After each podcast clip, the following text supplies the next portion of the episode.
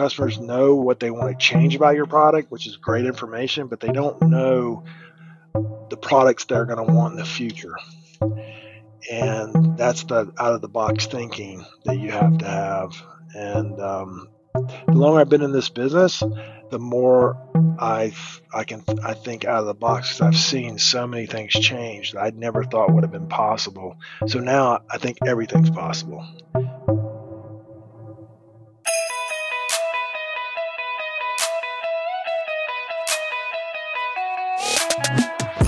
Welcome to Made in the High Country, the podcast that takes you behind the scenes of Western North Carolina's entrepreneurial landscape and the people within it.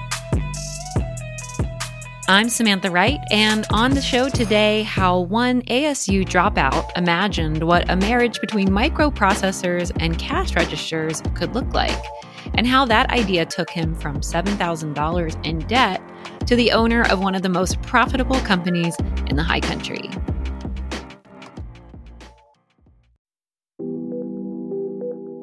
Prior to the 1980s, most point of sale interactions consisted of cash or check exchanges at clunky checkout machines that were limited to a single store's accounting information. But with the invention of the microprocessor, slowly cash registers evolved into much more complex machines that allowed point of sale transactions to become quicker, more accurate, more connected, and more helpful for companies trying to track their financials. One of the people who saw the potential of this was Pete Catoe. And in 1989, he decided to start a company that specialized in point of sale transactions utilizing electronic cash registers. He called this business ECRS, or Electronic Cash Register Software. And today, it's known as one of the most sustainable employers of the high country. They employ close to 200 employees and are known for their competitive wages, friendly work environment, and sustainable business practices. Their products are used in over 10,000 locations nationwide, and if you're ever shopping around Boone, you've likely interacted with their software and hardware at places like Earth Fare, Boone Drug, and Peabody's. The story of how ECRS came to be built has a lot to do with Pete's eagerness to be in control of his own destiny. At a young age, he saw just how fragile that control can be when his father was transferred for work with AT&T, which at the time had been broken up by the government to avoid a total monopoly over phone systems and telecommunications. This was in 1984, Pete's senior year of high school, and his family was moved from his hometown of Columbia, South Carolina to Sparta, New Jersey. Fate would have it, though, that the same relocation story was occurring to another family who had a daughter in her senior year of high school as well. And this boy meets girl story is how Pete found himself following a girl to Boone, North Carolina, because it was there that his now wife wanted to go to college.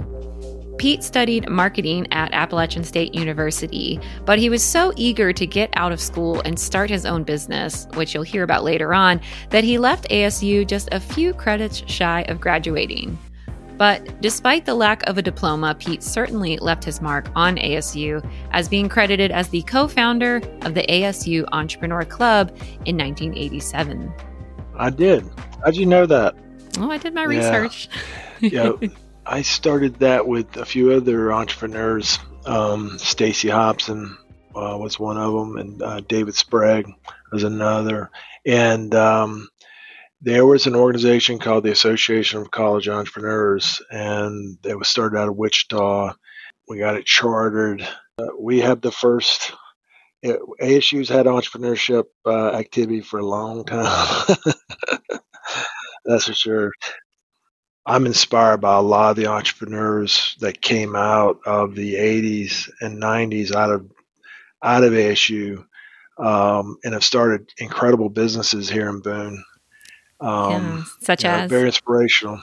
Well, I mean, I saw uh, uh, I was Joe um, Joe Miller started uh, Cheap Joe's Art Supplies when I was during my during my time in school, and I, I spent a lot of time talking to Joe and uh, and Joe um, Jr. now runs that organization. He's a great great leader, and he's running that organization. It's a national company, and I I can remember when um, Mast General Store moved downtown um, and you know, I saw, so I got to see the transformational aspect of entrepreneurship in a small community. You know, just got a first, I got a first, you know, I got a front seat view of it all, and um, mm. they kind of inspired me. What in your mind makes Boone such a unique place to start a business? A lot of people up here that started their businesses because they wanted to cut their own, they wanted to cut their own path, and um, and you could do that up here. Um, it also has an insulation of insulating effect. A Boone does um, when things are haywire, when the economies go haywire. It just seems like Boone is just so much more stable uh, for your workforce and everything. Everything just just more stable. I don't think ECRS would exist if if Boone didn't exist. Hmm. Um, it, it gave we we just sailed right through um, all kinds of labor shortages through the years. Uh, this is like the second time when we had the dot com bust before the bust. We had this. We saw the same type of stress in terms of trying to get people and retain people. ECRS never had any of those problems. We've never experienced any issues hiring or retaining people. Why do you think it is that ECRS has never had a problem with finding the labor and the talent that you need because that's not a sentiment that I hear from all business owners. A lot of them kind of say the opposite. They say, gosh, you know, I'm looking for this person or this person and just not finding the right talent. We treat everyone in the company as an individual, and I think a lot of people are attracted to that. Um, my father, when he was having to transfer a lot for AT&T, uh, I never felt like he was treated like an individual, and that was really. I think that's always. Am I reflecting back why I even wanted to work for myself? I think more about that. It, it was so bad back in the uh, in my dad's time that when they would do layoffs, they didn't even they didn't even look at your performance. They just kind of laid off based on a spreadsheet. so it's, that was how. So I, I, saw the extremes of it. I got a sense of what it would be like. You know what I didn't want in a company, and and every and we still we still work every day to try to build this culture that we'd want to work at, and that's the bottom line. What kind of culture do you want? What's the culture, a place where you want to work? Uh, I work every day, so I want to work in a, a, a nice, pleasant place, um, and balance that with, with focusing on our customers, making sure that we're serving them and and providing the technical leadership they need, and um, and then balancing all the other things that you would want in an environment um, where you work mm. day in day out. That is such key advice right there. We hear that word company culture a lot. And what I'm hearing you say is that you created a culture at ECRS that reflected the kind of place that you would want to work for. And that sounds simple enough, but perhaps some bosses out there might take that for granted and, and need to hear that lesson. Now, that's ECRS, which clearly is a successful company. I know the local area is very grateful for its existence. You've done a lot of the right things there. But let's go back in time a little and talk about the first company you started while you were in college called Simple Solutions, which was less successful by all measures, let's say, but nonetheless was a very important step in your journey to where you are today. So I think it's important to, to, go back and tell that story if you're willing so people can sort of see where you came from to and how you got to where you are today. That that uh, that company was started in the dorm room basically well i didn't i wasn't in a dorm room i was in an apartment but the same concept uh, i was in college still and and it was really like three of us where we the microprocessor was um, just starting to really take off in the business world, which is really hard to fathom. Um, right now, we're, we're covered up with microprocessors; they're everywhere, uh, and we touch them every few minutes. And but back then, it was relatively, you know, uh, getting PCs into people's offices was a new thing.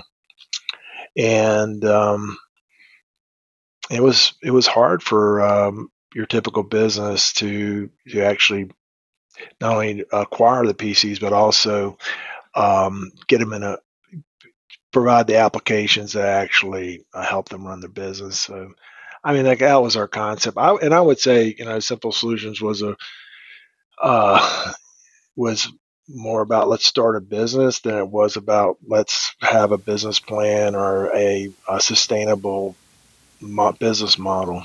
And um, it was more so just about doing something. Just do just something, do right? Just yeah. do it. And um, it lacked a um, it lacked a sustainable, you know, business model, and which is I still find that today. Uh, I review uh, on occasionally I will review um, startups um, who are looking for investment, and um, and I see, I see that pattern sometimes, and it makes me it brings back memories. it doesn't it doesn't end well, that's for sure. Usually, well, because that the ending of that story for you was you you were left with seven thousand dollars worth of debt, right? Uh, yeah. What ha- what happened from there? Tell me the story of uh, Kurt Kennington and how you met him and.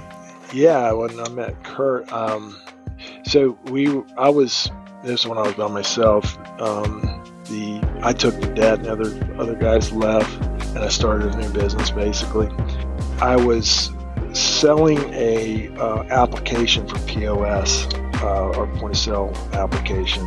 It, the idea was to help retailers um, automate and and have inventory control. One of the customers or prospects I was looking at was a pharmacy. I think it was called Independent Pharmacy. I'm pretty sure it was Independent Pharmacy. Um, so back then, you would look up the customer's name in a phone book. a lot of people, I don't think a lot of people know what a phone book is anymore.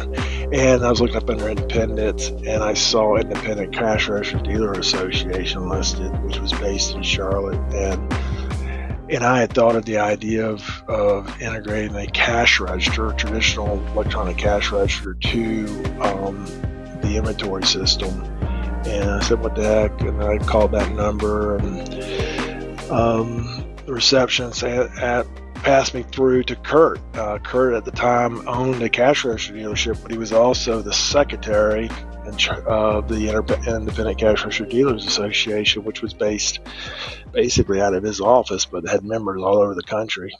Anyway, I met with Kurt, told him what I was up to. He thought it was a great idea. Thought there was a big need for it, and we we became partners pretty much right on the spot. And um, yeah, Kurt Kurt was he was he was really uh, a neat entrepreneur, a very traditional business person um, that had built a great business from scratch and uh, had contacts all over the country. And so we we we started the company. Um, and it's called ECRS because uh, electronic cash register software. So it's uh, it's uh, it's a pretty old brand. Uh, formed uh, started in 1989, basically. Was it hard convincing Kurt, this already successful business guy, to go into business with you? I mean, what what do you think he saw in this opportunity at the time? Yeah, he he uh, the you know I, basically after I I, I told him what I want to do. He, he thought it was great. It was a need for that, and and even you know I could see why he'd be interested in that because you know he was in his sixties, um, didn't know a lot about micro you know microcomputers, didn't know much about systems, and uh, so I could see where he would definitely um, see the um, the need, and um, but also the energy. I mean, the energy of any entrepreneur is when you see it, you know, you just you you uh, you you know it. An entrepreneur can spot it, and uh, so yeah, I think he I think he saw that, and and of course I knew from his success, uh, his connections that. Um, you know, I could learn so much from him, and that pretty much was the exchange. he literally, uh, I gave him fifty percent of it, which I wouldn't recommend that to anyone. Um, I don't think 50 50 is a very good arrangement. Uh, it wasn't a problem for me and Kurt, but I think we just because we lucked out. I mean, it usually doesn't end well. Someone needs to be the, the majority shareholder. uh, in, in, in the end. Um, but anyway, we did we did a 50 50 percent uh, arrangement. Um, he actually loaned me uh, another the seven thousand I owed, so I could get clear. You remind you know I was only 23 years old, so uh, it was a pretty big deal for me. And and then we started. Um, we did the integration. We had the integration done to a cash register, um, a very popular cash register at the time, and and then we um, he, he introduced me, and I just started. I took off from there, and um, and of course, I think it was maybe 10 years later, uh, I asked Kurt if I could buy him out, and, and he he, uh, he, he had no problem. He, he sold me the shares back. He made a good return. I mean, it was a great return, um, but he could have asked for much more, uh, and I would have paid it. Um, and um, but you know, I think he, you know, I think he he was just ready to to let me fly.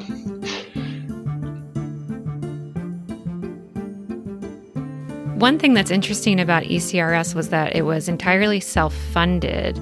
Um, do you, was that important for you after that first experience you had had that had left you in debt from your first startup failure? Yeah, I think I, you know I believe um, everybody's motivated by different things, um, and I've always been motivated. Uh, you know, I, I don't know if I should even, if it's a bad thing, but I've always been motivated with control. And I guess mm-hmm. debt it, to me is a form of, um, of a loss of control.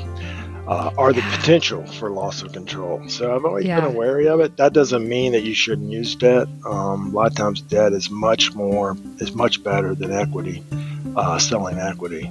Um, yeah but it really comes down to you if you have a sustainable business model. And so ECRS is a very efficient, uh, has a very efficient business model, which basically means it generates uh, more cash than it needs.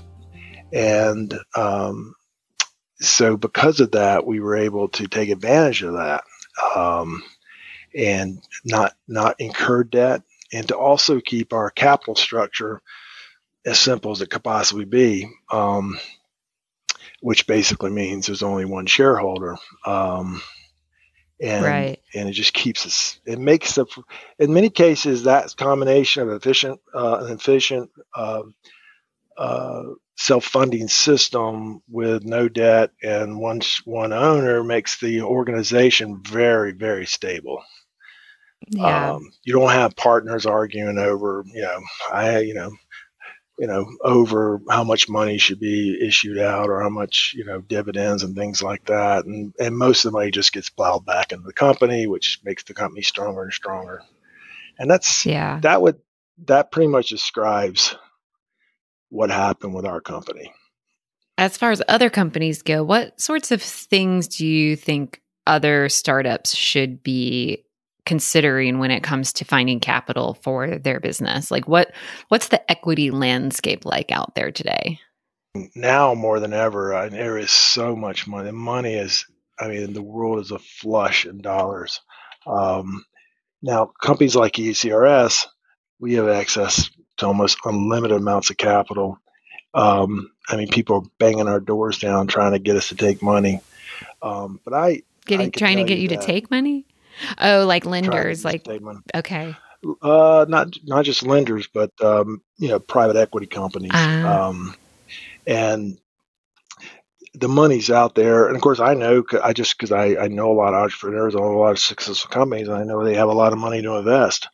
Um, you know, what what scares is a is entrepreneurs who have a sustainable business model and they have passion um, and energy um, that's what's what's scarce, mm-hmm. and um, and that's a you know, and uh, that's a, that's not the same as um, a what you would call a unicorn investment, where you're you're literally you know going to uh, invest you know hundreds of millions of dollars in order to buy um, and acquire customers.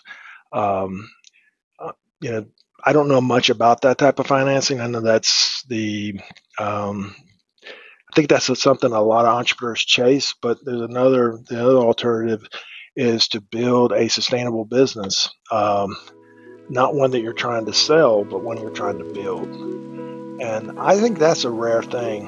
Mm. Um, I see a lot of entrepreneurs are just they want to they want the quick the quick startup and quick sell, and um, I just I think that they're missing some opportunity there, and uh, and to redirect and focus more about to build something special, to build a cultural organization, to build a sustainable corporation um, that helps all the shareholders, stakeholders. Um, that's an opportunity. I think it's just there's just a lot of opportunity out yeah. there for that. Yeah, you've really built something that has roots. You know, something that's here to stay, and and that yeah. stability, especially for a small community like Boone, it's so important. You know, for you, your shareholders, the employees, the community. There's so much positive impact. So I love that because you're right. There is this really glorified vision of that, you know, fast growth entrepreneur right out of the gate that's raised, you know, 100 million in capital and, and, all the focus is on all right how much more money can we bring in bring in bring in and then how much can we yeah. exit how quickly can we exit and, and, and that's far to me I would say that's very foreign to me, but I see it a lot. But to me, I don't, I can't, I don't understand it. Um, I because I believe, you know, I, I think that um, I think money is a byproduct of running a successful organization, and um, the idea that money's your your wealth's going to come from selling an organization. That's okay if that's really what turns you on, um, and that's really what's going to bring you meaning in your life. Um, but there is an opportunity to build sustainable companies um, where you can do quite well financially. Um, and but it, it's just a lot of work. It's a, long, it's a, it's a long commitment. And um, some of our best companies don't really start taking off until their 10th, 15th year. Um, it takes time, but then you end up with something special. Mm-hmm.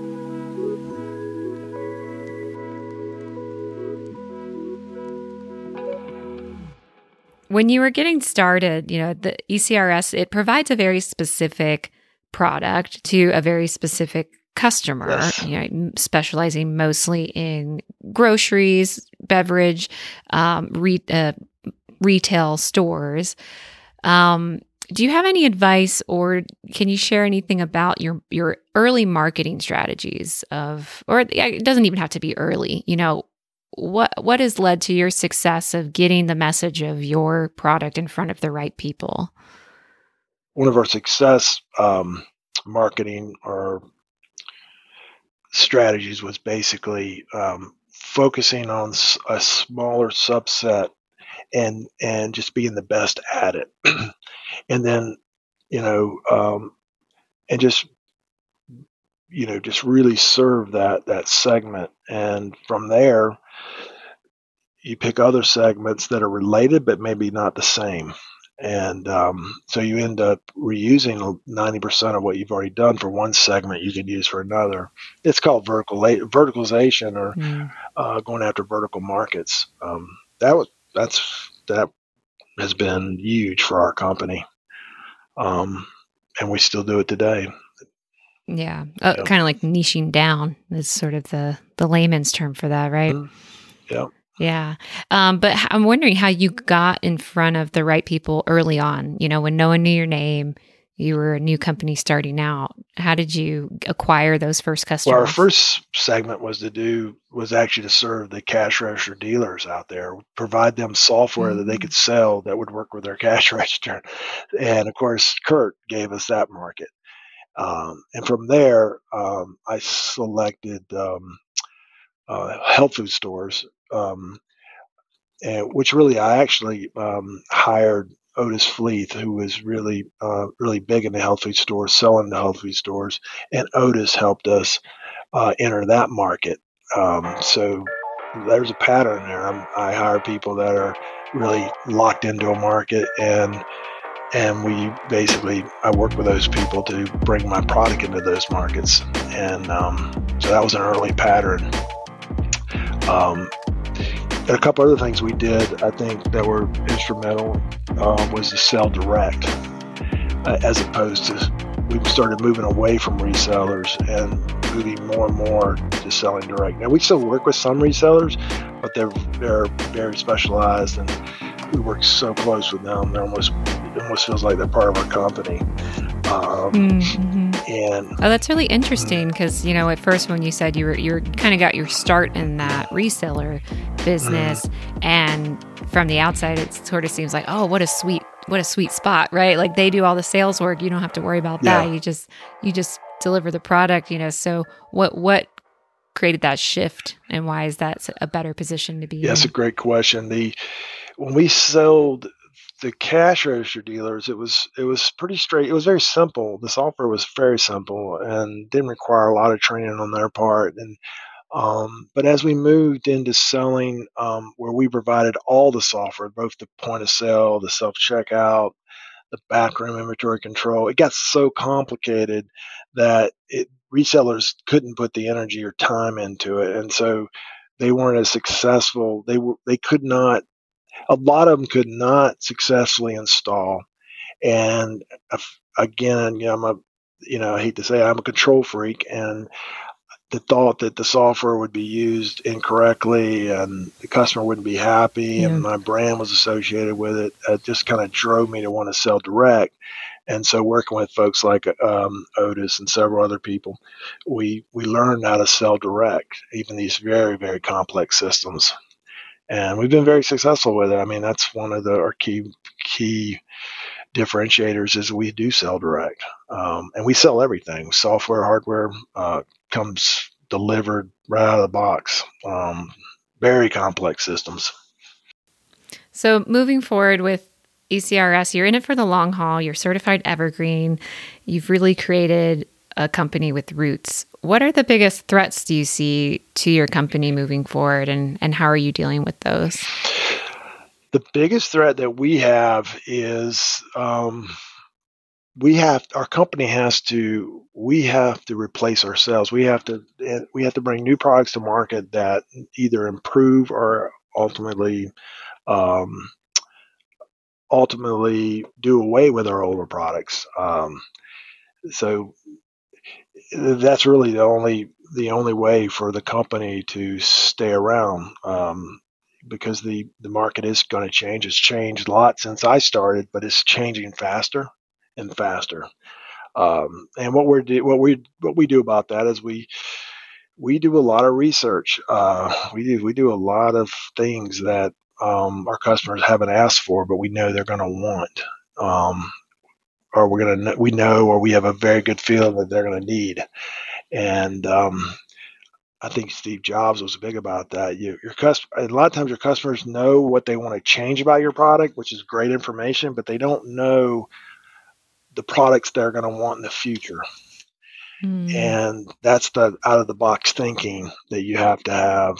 And um, the longer I've been in this business, the more I I can I think out of the box I've seen so many things change that I'd never thought would have been possible. So now I think everything's possible. Uh, I don't discount any any new technology and how it might impact in a big way the industry I'm, I'm currently serving. Yeah, I love that. That's such a great illustration of the difference between that word sustainable company and a um, a, a, stuck company. You know, some people might hear a company that has a sustainable business model as kind of unchanging, right? They've got it under lock and key, they've got it figured out. They'll just keep doing the same thing over and over again and they'll survive. It's a self driving machine, but really, nothing could be further from the truth to stay yeah. a sustainable company that has to be a part of your everyday business model is mm-hmm. looking at what changes are coming and preparing for those and adapting. You can't stay stale. You can't stay stuck.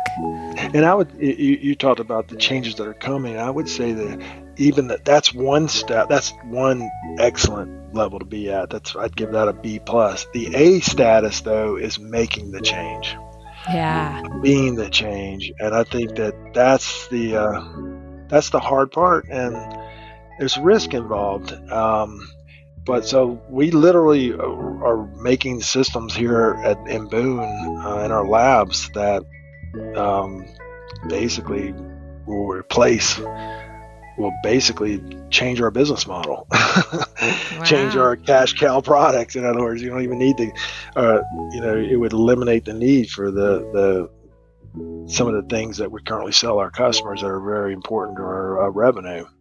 Um, Is that scary? It's not scary because it's just it's just reality, and you just yeah. have to deal with it. And I think the you you touched on it that idea that you there's a lot of companies that have have it all bolted down and it's just producing great a company's producing great revenues, everything hunky dory, and nobody's doing anything about wanting to change it. At least they they don't want to change it at all. I mean, and and that you see that all the time. Like you with our last big thing, the last big uh, display of that would have been um, I'm thinking like Blockbuster. Blockbuster, yeah. Block. Why would they want to change that? Remember, right. we used to all go to the store and walk around their store for 30 minutes. Yeah, I think we were and, clinging on to it as much as Blockbuster was. That experience of walking into the movie store. Yeah, but they, but they just could not, and I don't blame them. I mean, it must have been very hard for them. I, they just could not let go. Uh, but yeah. you have to let go. You do. And you have to have the energy for it. So that's like one of my last questions for you, Pete, is how do you sustain that energy? You've been doing this for a long time. And as we've yeah. been talking about, it requires a lot of keeping up with the times and research and just yeah. a- adapting. You know, how do you how do you stay in that creative space so consistently? So as I get older, um, I have to start. I have to start letting go more and more and more, and that's what I. That's the mode I'm in now. I'm in let go mode, and mm. and so a lot of the stuff, a lot of the th- activities of the company are slowly being taken over. Uh, we have a whole new generation of leadership coming up. Um, you know, and and they're taking over basically. Um, and we have our navigators um, who are uh, you know owning the technical aspects of the company. And that's the only way you're going to do it. It's no mm-hmm. if you know, the company's relying on me it's not going to have a very long future. Um, mm-hmm. for what you you know because what you said is absolutely true. I mean that is part of the scaling of the organization. Um, yeah. yep well, thank you, Pete. This has been such an illuminating conversation. I appreciate your time coming here today. Um, before you go, we always love to ask our guests this closing question. And it's what's your latest, most favorite high country moment? I I I have a I live in a, in a very special home. Someone else built it. I never could have built a home like this, and um, it has like a 40 mile view, and that's, that moment happens almost every day because it changes every day. and I have a different view because of the the different weather conditions, and uh, so I think that was my most recent hike. That just to be here, you know, the stillness and the super green summer we've had. Uh, I've never seen it this green before, and it's just uh, stunning. Uh, it's a stunning place to live. Uh, we live in a rainforest, basically. Um, so yeah, it's it's uh, that's that would be my my moment.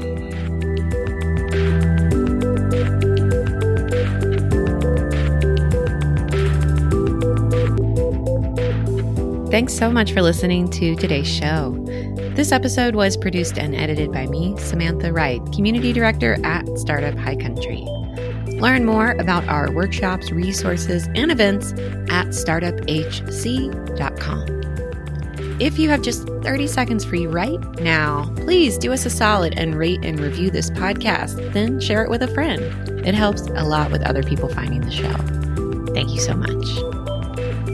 A special shout out to Matt Wasson for the creation of some of our program's music.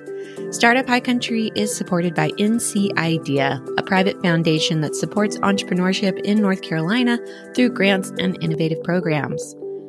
And thank you to the Watauga Economic Development Center for their support and for helping to build the entrepreneurial landscape of Western North Carolina. I'm Samantha Wright, and you've been listening to Made in the High Country. Thank you.